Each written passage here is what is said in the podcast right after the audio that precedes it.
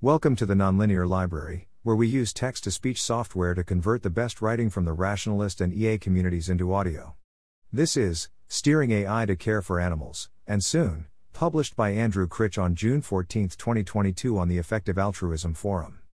I'm worried that animal welfare advocates might neglect the importance of AI in determining what happens to animals. More specifically, I'm worried that the value animal welfare matters. And the true according to me belief AI is going to transform and determine most of what happens on Earth.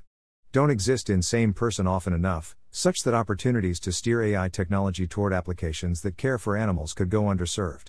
Of course, we could hope that AI alignment solutions would, if effective in protecting human well being, would likely serve animals as well, but I'm not so sure, and I'd like to see more efforts to change the memetic landscape among present day humans to better recognize the sentience and moral importance of, of animal life, especially wild animals that we might not by default think of humanity as responsible for.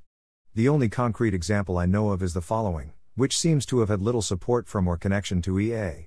Slash, a project using ML to translate the language of sperm whale in their natural habitat.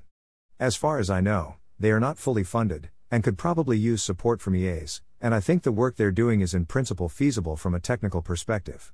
Ideally, I'd like to see a lot more support for projects like the above, which increase AI animal welfare bandwidth over the next three to five years, before more breakneck progress in AI makes it even harder to influence people and steer where technology and its applications are going. So, if you care about animals, and are starting to get more interested in importance of AI, please consider joining or supporting or starting projects that steer AI progress toward caring more about animals. I'm sad to say my day job is not addressing this problem nearly as well or as quickly as I'd like, although we will somewhat, so I wanted to issue a bit of a cry for help, or at least, a cry for someone should do something here. Whatever you decide, good luck, and thanks for reading. Thanks for listening. To help us out with the Nonlinear Library or to learn more, please visit nonlinear.org.